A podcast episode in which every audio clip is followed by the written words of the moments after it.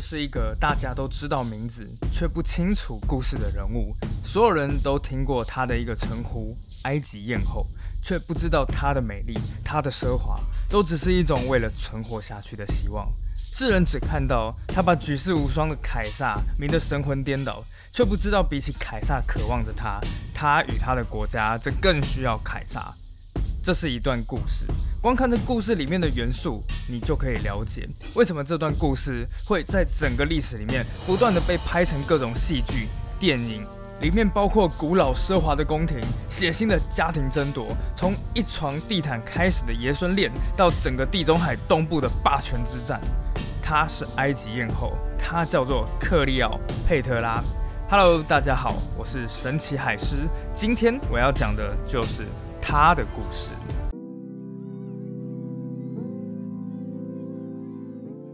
一讲到埃及，那大家第一个想到的一定就是那种古埃及，银河天啊、阿苏纳木啊、法老这个样子。但是埃及艳后克利奥佩特拉的时代其实没有那么遥远，她出生在现在西方史的罗马时代里面。如果硬要给她一个年代的话，这个年代是西元前五十七年。当时十二岁的小公主顶着满头棕色的卷发，身上穿着一件黄色的丝柔衫，斜倚着阳台，从他们埃及的首都亚历山卓宫殿里面遥望着大海。不过，虽然说是埃及，但小公主生活的这个宫廷里面，已经跟遥远的那种古埃及没有太多的关系。他的生活环境全都蒙上了一层希腊的色彩。之所以会这个样子，是因为大约在三百多年前，一位来自马其顿的大帝亚历山大占领了埃及。后来亚历山大就过世了嘛，在经过了一连串的斗争之后，一位叫做托勒密的将军便成为了埃及的新法老，开启了一个叫做托勒密的王朝。时间就这样子经过了三百多年。这时，小小年纪的克利奥佩特拉很快就展现了无人能及的美丽与天赋。一位希腊传记作家普鲁塔克就写道：“她那迷人的目光令人心醉，她的美丽无人能及，她的举手投足间总是流露出让人无法抗拒的吸引力。她的言谈举止是那么优美，使人着魔。她的魅力就像一根针，深深地刺入人们的灵魂深处。”说起来也真的是太神了，不过等一下我就会举一个例子，还真的就是哦，真的感觉有这么厉害。那另外呢，除了就是漂亮以外，更重要，克利奥佩特拉的魅力还在于她的聪明才智。首先，她有超强的语言能力，她是整个托勒密王族里面第一个会讲本地埃及语的，而且她还懂犹太语、阿拉伯语、叙利亚语，还有各式各样的方言。不过，虽然公主本人又漂亮又聪明，克利奥佩特拉生长的家庭却很残酷，人家就会想说：哎，王室里面不是都应该很快乐吗？事实上，长年以来，整个托勒密王朝的宫廷就是充满着匕首和毒药。毕竟，埃及这个领土真的是太肥了，所以里面总是会充斥一些哥哥杀妹妹啊、王子杀父王啊、王后杀国王这样子的故事，连克利奥佩特拉他都不例外。他的父亲总共有十五个小孩，但等到他父亲过世时，还活下来的只剩下四个，而剩下那几个过世的那个，没有一个是自然死亡的。最后，根据父王的遗嘱，十八岁的克利奥佩特拉与他的弟弟十岁的托勒密十三世共同就这样执掌了埃及的王位。按照当时的传统习俗啊，她必须要嫁给小自己这八岁的弟弟。不过没过多久，克里奥佩特拉就被自己的弟弟暗算了。后来他就被剥夺了统治权，最后躲到埃及内陆一个蛮凄凉的小地方。他在里面那个帐篷就这样睡了半年左右。不过当时呢，世界的目光并不在他们姐弟的身上，他们都密切关注着北方。因为就在几个星期以前，那个时代最伟大的两位罗马将军在为争夺整个世界爆发了大战，那就是凯撒与庞培。当然了，这两个将军想必大家都听过了，就算没有都听过，至少也都知道凯撒。那早在西元前五十年的时候呢，凯撒他就在一个地方叫做高卢，那就是现在的法国地区，为罗马共和国迎来了巨大的利益。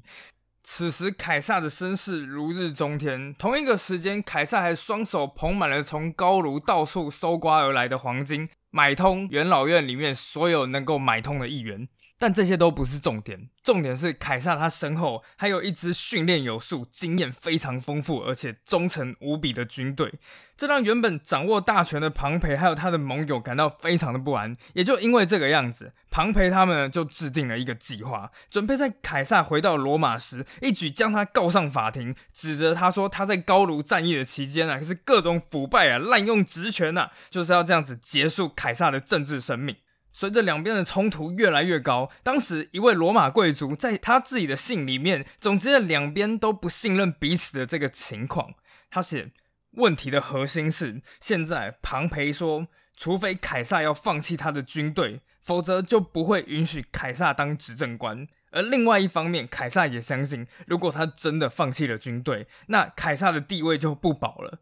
所以现在两边看起来就是要准备爆发全面战争了。元老院为了避免战争，做出了一个决议，他要求庞培、凯撒，你们两个人同时都给我放下武器。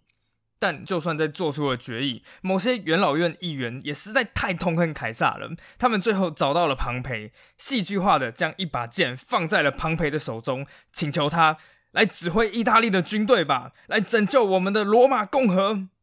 庞培也知道，如果一接下来之后，两边几乎就等于一触即发了。但最后，庞培还是接下了这把剑。凯撒最后退无可退，他甚至说：“好，不然这个样子，就算只是允许我，他我只保留一个军团，一个军团大概就是五六千人这个样子，而且让我统治东方一个希腊半岛的话，那我就接受了，我甘愿就这个样子了此一生。”但就算是这个样子，反对凯撒的元老院议员还是拒绝了这样子的要求。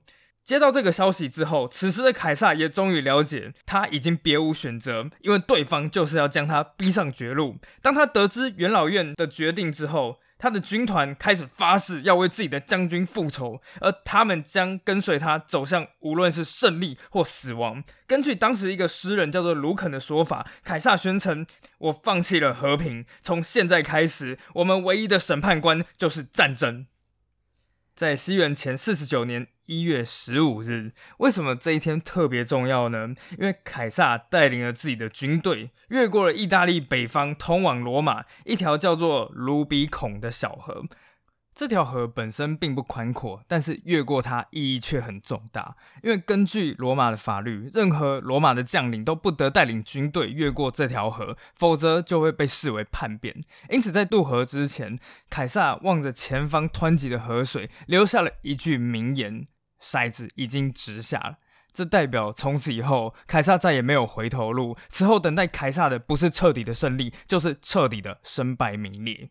越过卢比孔河之后，凯撒很快带领着士兵进入罗马城，让庞培的支持者们惊慌失措地逃离了意大利本土，来到了东方。这时，罗马城开始出现了一个接着一个的不祥预兆。先是出现了一场可怕的地震，再来就是彗星和日食，同时元老院还被闪电给击中，而一切都似乎预告着这座城市将面临着一场可怕的灾难。时间很快就这样子经过了一年。最后，双方终于在希腊半岛的一个地方叫法塞卢斯相遇。这场会战非常的精彩，我稍微的就这样子叙述一下。当时呢，凯撒阵营那一边总共是两万名士兵，但对手庞培经过了一年的休养升级之后，他拥有了四到六万名军队，而且还有最恐怖的骑兵。他的骑兵是七千名，整整是凯撒的七倍。当时呢，凯撒只有一千多名骑兵，而当这七千名庞培的骑兵一冲过来，不管对方有多少步兵，都会被冲得烟消云散。所以，当战争开始爆发之后，是否能够消除这七千名骑兵，就成为整场战争会不会胜利的关键。而要怎么消除这些骑兵呢？就是要让他们在冲锋的过程中停下来。但停下来谈何容易啊！让这七千名骑兵想想看，一匹马上面坐着一个人，然后总共这样七千名，那基本上那是一个多大的地方啊！但最后，凯撒终于找到了自己的秘密武器，就是他最精锐的两千名精兵。这一些人都是他千挑万选出来的最勇敢的人，而他们的作战就只有一件事情，就是当骑兵朝着他们冲过来的时候，他们每一个人就是伸开双臂，叉开腿，站在迎面而来的七千名骑兵面前。大家一心想说，这完全就是找死啊！凯撒到底要干嘛？不过呢，根据就是罗马人的故事，岩野七生的说法，因为马本能上是非常讨厌用脚踢的动物，所以前面即使蹲着一只兔子，马也会停止不动。但是要实行这个战术，有一个先决条件，就是这两千名凯撒的秘密武器，在面对七千名骑兵冲锋时，要一个都不能动，一步也不能后退。不然，当马一旦知道前方的这个障碍是可以松动的时候，他就会毫不犹豫的冲过去。凯撒在指定完作战任务之后，就对这两千名精兵说：“整场战争的成败如何，就全看你们的勇气了。”很快就到了开战的当天。当两军对阵完毕之后，凯撒这时一边骑着马经过他自己全部军队的面前，一边激励着自己的士兵。他说自己一直都避免不必要的流血牺牲，但是对手一直苦苦相逼。而在演讲完之后呢，凯撒也听到了自己手下的一名军官，当时叫做百夫长，他对着自己属下的士兵嘶吼。今天这场战斗将决定我们的命运。等战斗结束之后，凯撒就可以恢复名誉，而我们也可以返回故乡了。说完，百夫长便转身对着自己的最高司令官喊道：“将军，不管是生是死，我们都会以今日的行动来让你感动。”说完之后，百夫长首先举起武器，率先向敌军冲去，而其他士兵也跟着冲锋。法塞卢斯会战由此开始了。很快的。凯撒的军队和庞培的军队全线开始进入了交战状态，而庞培也命令自己的七千名骑兵开始进行总攻。七千名骑兵一接到命令，马上像虎狼一样扑往凯撒的右边战线。而此时，右边战线的士兵好像也都是约好了一样，纷纷的退开。正当对手以为快要冲破凯撒的阵线时，一直隐藏在部队后面的两千名秘密武器出动了。这个时候，这两千个人一动也不动的挺立在骑兵的前方，而最后也真的有如他们料想的一样，骑兵开始停了下来。同一时间，原本四散奔逃的凯撒士兵也开始聚拢起来，并且，开始用自己的长矛戳入对方骑兵的脸颊。这种凶残而近乎不要命的攻击方式，让庞培的骑兵大为惊恐，很快就溃退了。失去了骑兵这张王牌，战局开始倒向了凯撒这一边。很快的，庞培就放弃了自己的阵营。最后，当凯撒军队成功攻击了庞培的营地之后，凯撒顿时看到了。就是一场人去楼空的庆功宴会场，所有高官将领的阵营里面都用常春藤的叶子来装饰，而在地上则铺满着清香的青草，桌子上则摆设着白银制作的石器。这一切都表明着，他们阵营里面没有任何一个人会料到，居然在今天会战败。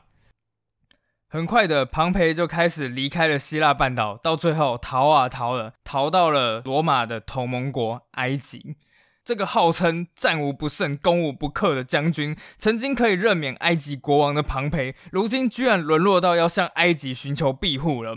但埃及人很快就做出了决定，他们决定要效忠如今罗马新当家做主的人。所以当时的埃及法老就是克利奥佩特拉的弟弟，他开始决定，我要杀死这一个已经战败的罗马将军。因此，当庞培缓缓地靠近了亚历山卓的海岸时，一位埃及人前来说大船没有办法靠港，所以请求庞培登上小船之后再到亚历山卓港。这个时候，庞培的妻子突然间涌上了一种不祥的预感，他劝告庞培说：“哎，那个先不要上岸。”但庞培一看到岸上全部都是罗马士兵，所以就毫无戒备，下了战船。登上了小船，不料一上小船之后，庞培便马上被人从后面捅了一刀。在大船上的庞培妻子就这样子眼睁睁的看着自己的丈夫，他的头被活生生的砍断。而在六天之后，凯撒也抵达了亚历山卓港。这时，埃及王室就献上了泡在香油之中的庞培头颅。根据历史学家的记载，凯撒在见到庞培死后的惨状，也不禁流下了眼泪。而如今能决定埃及命运的就是凯撒了。那当时呢，埃及就是两股势力嘛。从现实的角度来讲呢，就是这个弟弟托勒密十三世当时拥有天时地利人和，凯撒事实上只要支持弟弟，那什么问题就都没有了。然而发生了一段插曲，对，就是那个最有名克利奥佩特拉与凯撒两人相遇的场景，改变了一切。当天晚上，有一位埃及信使前来觐见凯撒，说。国王准备要送凯撒一件礼物。凯撒说：“诶，什么礼物？”旁边的人就讲说：“哦，我们送的礼物是一张价值连城的地毯。”凯撒这时候就觉得很奇怪，送我一张地毯要干什么？不过还是抬进来吧。接着就有两个人抬着卷成一捆的地毯走了进来。凯撒命人一打开之后，里面藏着的克利奥佩特拉就这样子现身了。凯撒一看到里面的这个女生，大惊：“什么？你是哪来的？” 对，就是语气顿时就开始变成了一百八十度的大转变。原因没有其他的，就是因为克利奥佩特拉实在是太漂亮了。呃，根据资料说的啦，克利奥佩特拉当他从地毯中缓缓走出来，甩了甩头发，舒展了一下自己的身躯，这个动作在凯撒这个已经常年待在军队里面的人看来，elegant，太优雅了。这个动作优美的简直像是维纳斯女神降临了亚历山卓一样。还有最重要的就是她那衣服下面缓缓若隐若现的乳房，让她更加魅力四射。此时的克利奥佩特拉从容镇定，告诉了凯撒自己的名字，还有自己的身世，说自己是如何躲过盘查，把自己藏在地毯里面，最后被人家抬了进来。可是当克利奥佩特拉在讲话的时候，凯撒很认真的在听。但里面的内容完全没有听进去，只沉醉在他说话时那个悦耳动听的声音，还有他那开开合合、饱满丰腴的嘴唇，那是凯撒他见过最漂亮的嘴唇。时间就这样子来到了隔天早上。呃，从昨天晚上到今天早上发生了什么事情就不需要再讲了吧。总而言之，克利奥佩特拉偷闯进凯撒寝室的事情已经传遍了整个皇宫，连在下面工作的那些苦力都知道了。呃，应该正确的来说是听到了，不过听到是什么叫声就先不说了。没过多久呢，当克利奥佩特拉的弟弟来觐见凯撒时，竟然讶异的发现，哇，自己的姐姐竟然就坐在凯撒的旁边。接着，凯撒直接就当着他的面宣布说：“你和你姐姐要共同治理埃及。”这一看就知道，就是对克利奥佩特拉有利。小光那一瞬间马上就懂了，他也不用再装了，整个人就这样怒火的中烧。离开的时候，他用一种绝望的表情摘下自己头上的王冠，狠狠的摔到地上，接着就冲了出去。好不容易等这一切事情结束后，克利奥佩特拉终于能够好好的欣赏这个已经离开了半年的皇宫。这个皇宫还是这么的高贵典雅，宫廷里面用的丝绸软垫能给人一种特殊的温暖感，而雪白的石青座椅沁人心脾，每扇乌木门都还悠悠的散发出淡淡的清香。克利奥佩特拉用指尖触摸着木头上面镶嵌的翡翠，轻抹过它上面的象牙把手，整个动作舒缓温柔，充满着欲望，但。弟弟当然没有善罢甘休，很快的就对凯撒以及他的罗马军队发动了奇袭，连带位于亚洲的亚美尼亚那边也开始不稳。不过，当凯撒过去之后，花了短短四个小时就彻底湮灭了对方。为了表达这场战斗的迅速和激烈，凯撒在寄回罗马的信只写了三个字，是哪三个字呢？对，就是那句最有名的 “Veni, Vidi, Vici”，我来，我见，我征服。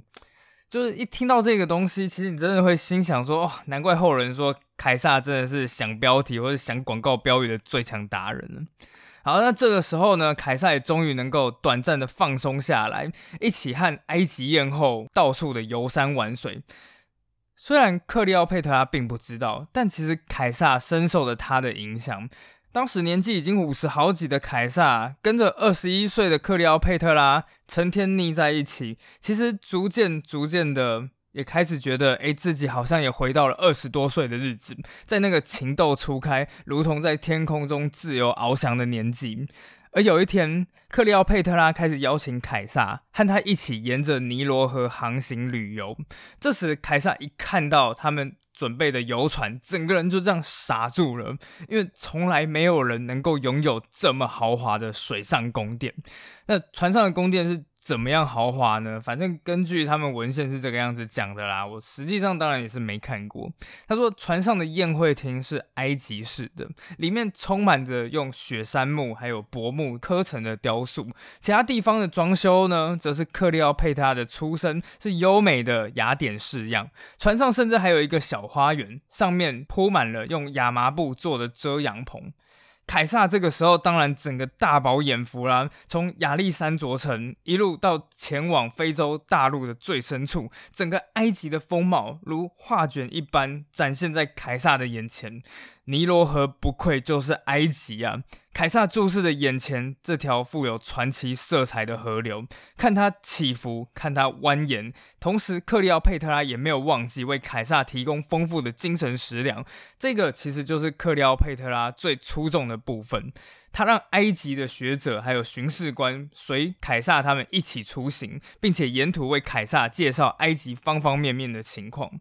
而为了答谢女王，凯撒每天晚上也开始把他的生平都以讲故事的方式告诉了克利奥佩特拉。当然，我自己个人觉得，就凯撒那一个说故事的能力，一定是更加精彩的。而这个时候，其实你就能看见了凯撒这个平常叱咤风云的罗马将军，他真实的心境。其实他一直都有一种愤愤不平的感觉。他讲自己与庞培之间的战事。不知道为什么，在战争结束之后，他总是会想起庞培。庞培是谁啊？他是贵族中的贵族，他一直都很富有，而且不管他想要做任何事情，都能够如愿以偿。但相反的，凯撒他告诉克利奥佩特拉，自己则是一个到处都不得志的人。每走上一级，就会受到整个罗马上流社会的抵制。他一直到四十岁了之后，才终于在高卢做到一个总督，而且管理的还是一个非常糟糕的属省。他境内全部都是野蛮人。那为什么庞培就能成为罗马元老院的宠儿呢？那个时候，凯撒常常会被这种愤愤不平的心折磨的彻夜难眠。而在三年前，他站在卢比孔河前，也在为了是否要进军罗马而犹豫不决。一旦过了河，就意味着向自己祖国宣战。而那个时候，也有人开始嘲笑他：“ 嚯，凯撒居然梦想着打败伟大的庞培，开什么玩笑？”凯撒他也对克里奥佩特拉讲。他们在开战前，庞培是怎么样切断了他们的补给线？他们只能靠草根充饥，而一连好几天都喝不到水。其实，在他决战的时候，凯撒也没有必胜的把握。但庞培是不是有点老了，或是太贪图安逸了？法塞卢斯决战的那一场，他其实根本不应该输给凯撒的。在凯撒讲这一切的故事时，克里奥佩特拉都是默默的在旁边倾听，偶尔也会发出一两个问题。在决战前，你有没有先问过神谕？凯撒笑了出来，回答他：军队的规模、士兵的实力、粮草的补给，这就是我的神谕。而我有几员猛将，这些人就是我的祭司。那其中哪个人最强呢？克里奥佩特拉再次问道。凯撒毫不犹豫的回答：“马克·安东尼就是他们当中最优秀的一个。”安东尼这个名字从此就开始挂在了埃及艳后的心上。很快的，凯撒跟克里奥佩特拉就生了一个小男孩，而为了纪念凯撒，他的名字就叫做凯撒里昂。这名字就是意思是小凯撒。后来呢，凯撒也依依不舍的离开了埃及，回到了罗马。当然，过了不久之后，他就被刺杀了。当时是一个叫做布鲁图斯的年轻人，凯撒其实非常的喜爱他，但到最后他却认为罗马很快就会被凯撒推上君主独裁的道路，所以决心就是将他刺杀。在西元前四十四年三月十五日的那一个清晨。凯撒的妻子突然间从噩梦中浑身冷汗的惊醒过来，他告诉凯撒说自己做了一个非常不祥的梦，他梦见凯撒的雕像上有许多的孔，而且还往外喷着鲜血，所以他的妻子一直想要劝告他说先不要去元老院，但元老院很快就派了一个人去请凯撒，而最后也说服了凯撒前往元老院。当时凯撒身边的第一猛将马克·安东尼也跟在凯撒身边，但很快安东尼就被其中一位元老带走了。这时站在凯撒后面的一个人迅速从衣服下面抽出短剑，一剑刺中了凯撒的肩膀。凯撒转身过来喊道：“你你这是干什么？”这个时候，另一个人又用匕首刺中了凯撒的脖子，随着一声惨叫，凯撒的胸部上又挨了重重的一刀。阴谋者一涌而上，向着凯撒猛刺。此时受了重伤的凯撒环顾四周，希望有个人来解救他。但这个时候，在刀光血影里，突然间发现了手持利刃的布鲁图。凯撒此时终于绝望了，他喊了一声：“连你也是吗，我的儿子？”说完，他便不再挣扎，用大红的斗篷裹住了脸，跌倒了。就这样，凯撒带着二十三处伤痕死去了。刺杀者走出回廊，一路上他们高喊着：“恢复自由了，暴君死了！”但不管他们怎么喊，都无人回应。谋杀分子原本以为热爱自由的罗马市民会以欢呼声来迎接他们，但很快的，凯撒的遗书被公布了。在遗书里，凯撒将自己大部分的财产和名字都留给了当时才年仅十七岁的少年，他的侄子吴大维。不过，最让市民震撼的就是，凯撒还把自己位于台伯河的花园留给所有的人民公用，并且赠予每个公民三百枚铜币。遗书公开之后，最失望的大概就是安东尼和克利奥佩特拉这两个人了。克利奥佩特拉非常的震撼，因为在凯撒的遗书里，竟然一个字都没提到自己，还有他和凯撒所生的儿子小凯撒。同时，当时三十八岁的安东尼也是十分失望，毕竟长期以来一直都是他担任凯撒的左膀右臂。他认为自己才是凯撒继承人的最适合人选，对这一点他一直深信不疑。但为什么凯撒到最后居然会把这个体弱多病、常常脸色发白、卧病在床的乌大维立为继承人呢？但虽然安东尼自认自己比较有实力，但作为凯撒名称和财产的继承人，乌大维立刻就获得了罗马民众和罗马军团的支持。而最后，安东尼决定先与乌大维暂时联手，他不但娶了乌大维的姐姐，一个叫做乌大维亚的女性为妻，还将罗马一分为三。罗马世界的东部包括希腊和埃及，安东尼都把它纳入了自己的势力范围；而西部呢，则交给乌大维，还有另外一个小杂鱼叫雷比达。不过你们不需要知道他的名字，没关系。安东尼之所以会选择东部，其实原因很简单，因为比起西部，东部实在是富裕太多了。而另外一个重要的原因，则是他想要远征一个东方的敌国，叫做帕提亚的。只要成功了，那就是连凯撒都没有办法完成的大业，罗马自然也就成为了安东尼的囊中之物。但是，这位二十一岁又体弱多病的年轻人乌大维，他如果可以自由选择，恐怕他也是会选择西部。因为虽然西部的经济没有东方富庶，但西部却有东部没有的有利之处，那就是乌大维他拥有罗马的起源之地——意大利半岛。因此，埃及女王克利奥佩特拉自然而然就跟安东尼走到了一起。对克利奥佩特拉来说，保住自己。和儿子小凯撒在埃及的王位成了一切的重中之重。那么，他该以一种什么样的形象出现在安东尼面前呢？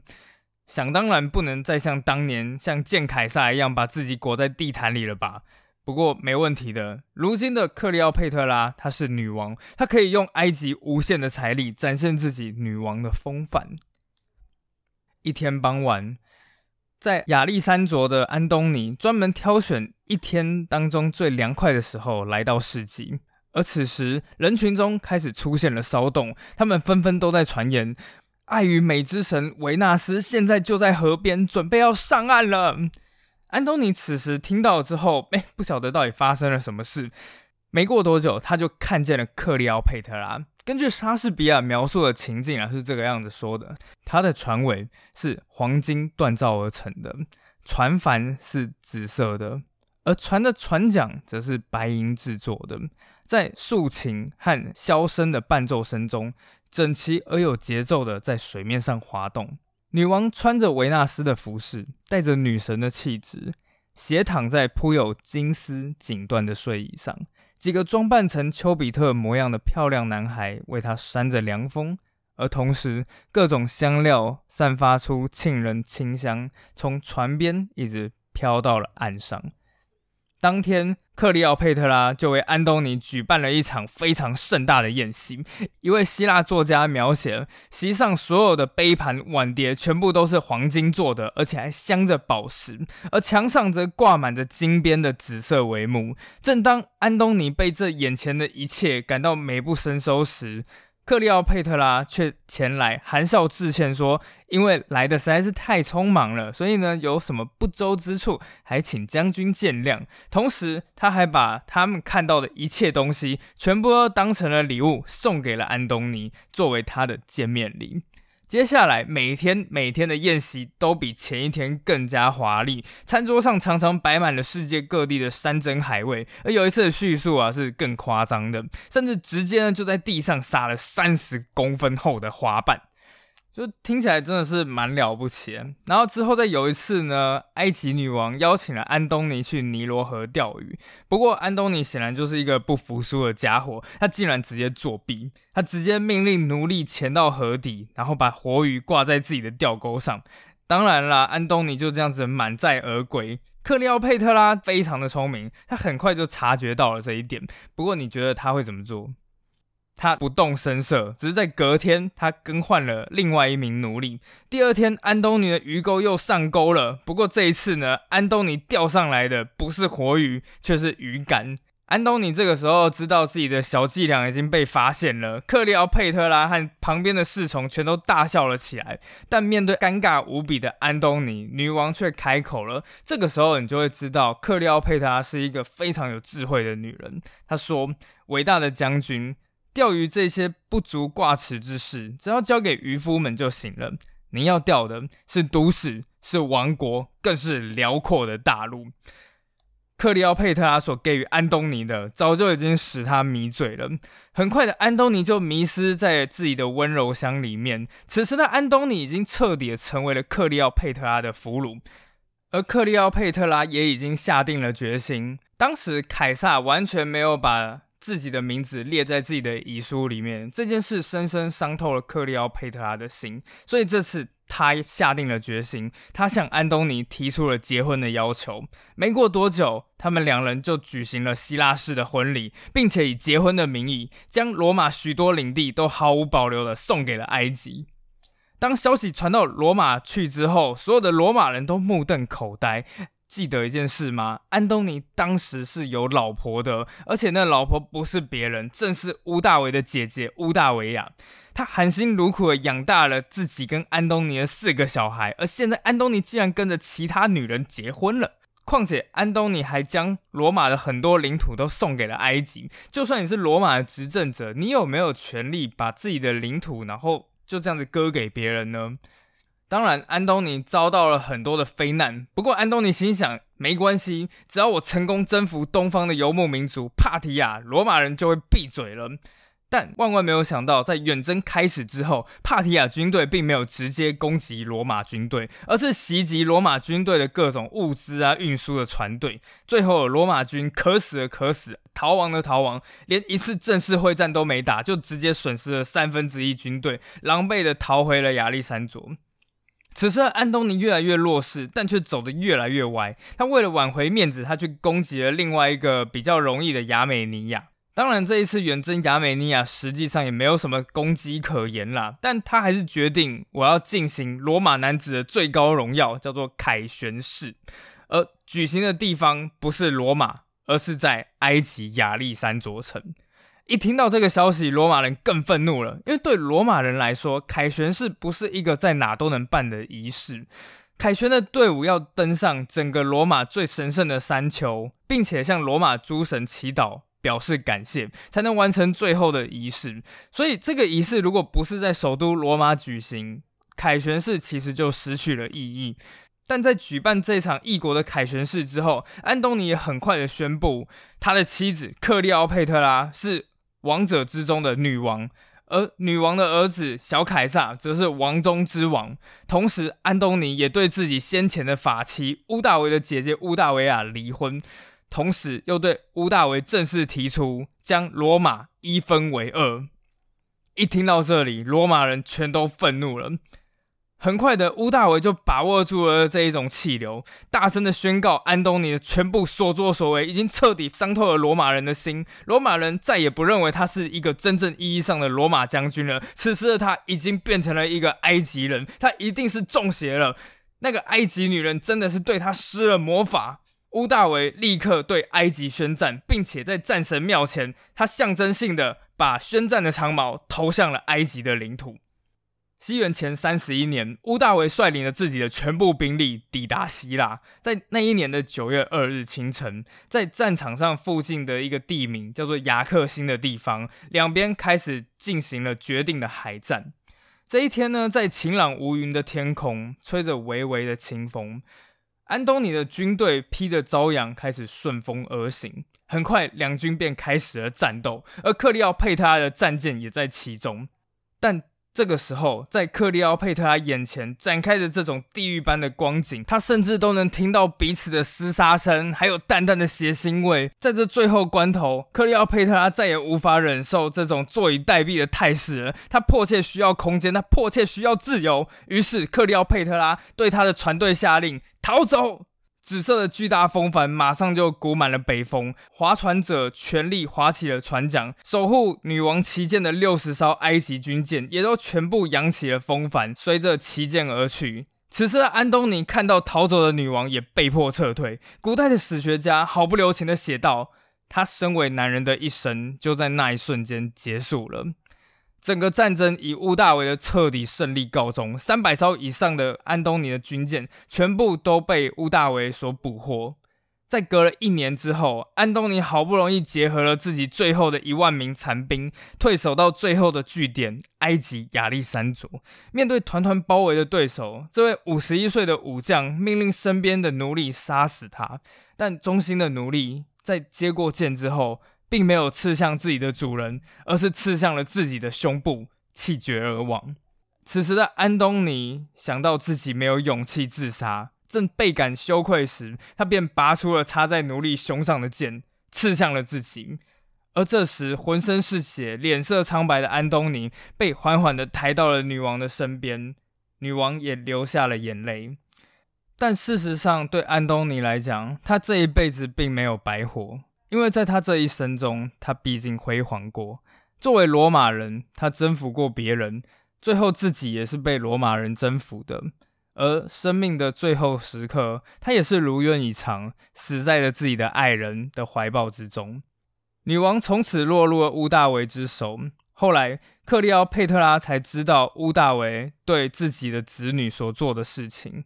他与安东尼生的所有小孩全部平安无事，但唯独十七岁的小凯撒却被乌大维命令杀死了。也许就在那个时候，克利奥佩特拉才终于开始理解凯撒的真意。为什么凯撒在自己的遗书里面只字未提自己与小凯撒两个人呢？事实上，这正好表现了凯撒对克利奥佩特拉的爱情，因为只有这样。对克利奥佩特拉母子才能真正的安全，但明白的已经太晚了。在克利奥佩特拉的所有子女里，被杀的只有小凯撒一人，因为对乌大维来讲，凯撒的儿子，也就是凯撒的继承人，只有乌大维就足够了。埃及艳后准备被带回罗马，成为乌大维凯旋式上的战利品，但他最后还是成功的自杀了。自杀的方式啊有很多传言，不过根据一位诗人，他描述埃及艳后自杀的方式：当时他的仆人送来了一篮无花果，而下面藏着一条致命的毒蛇。一位罗马诗人是这个样子写的。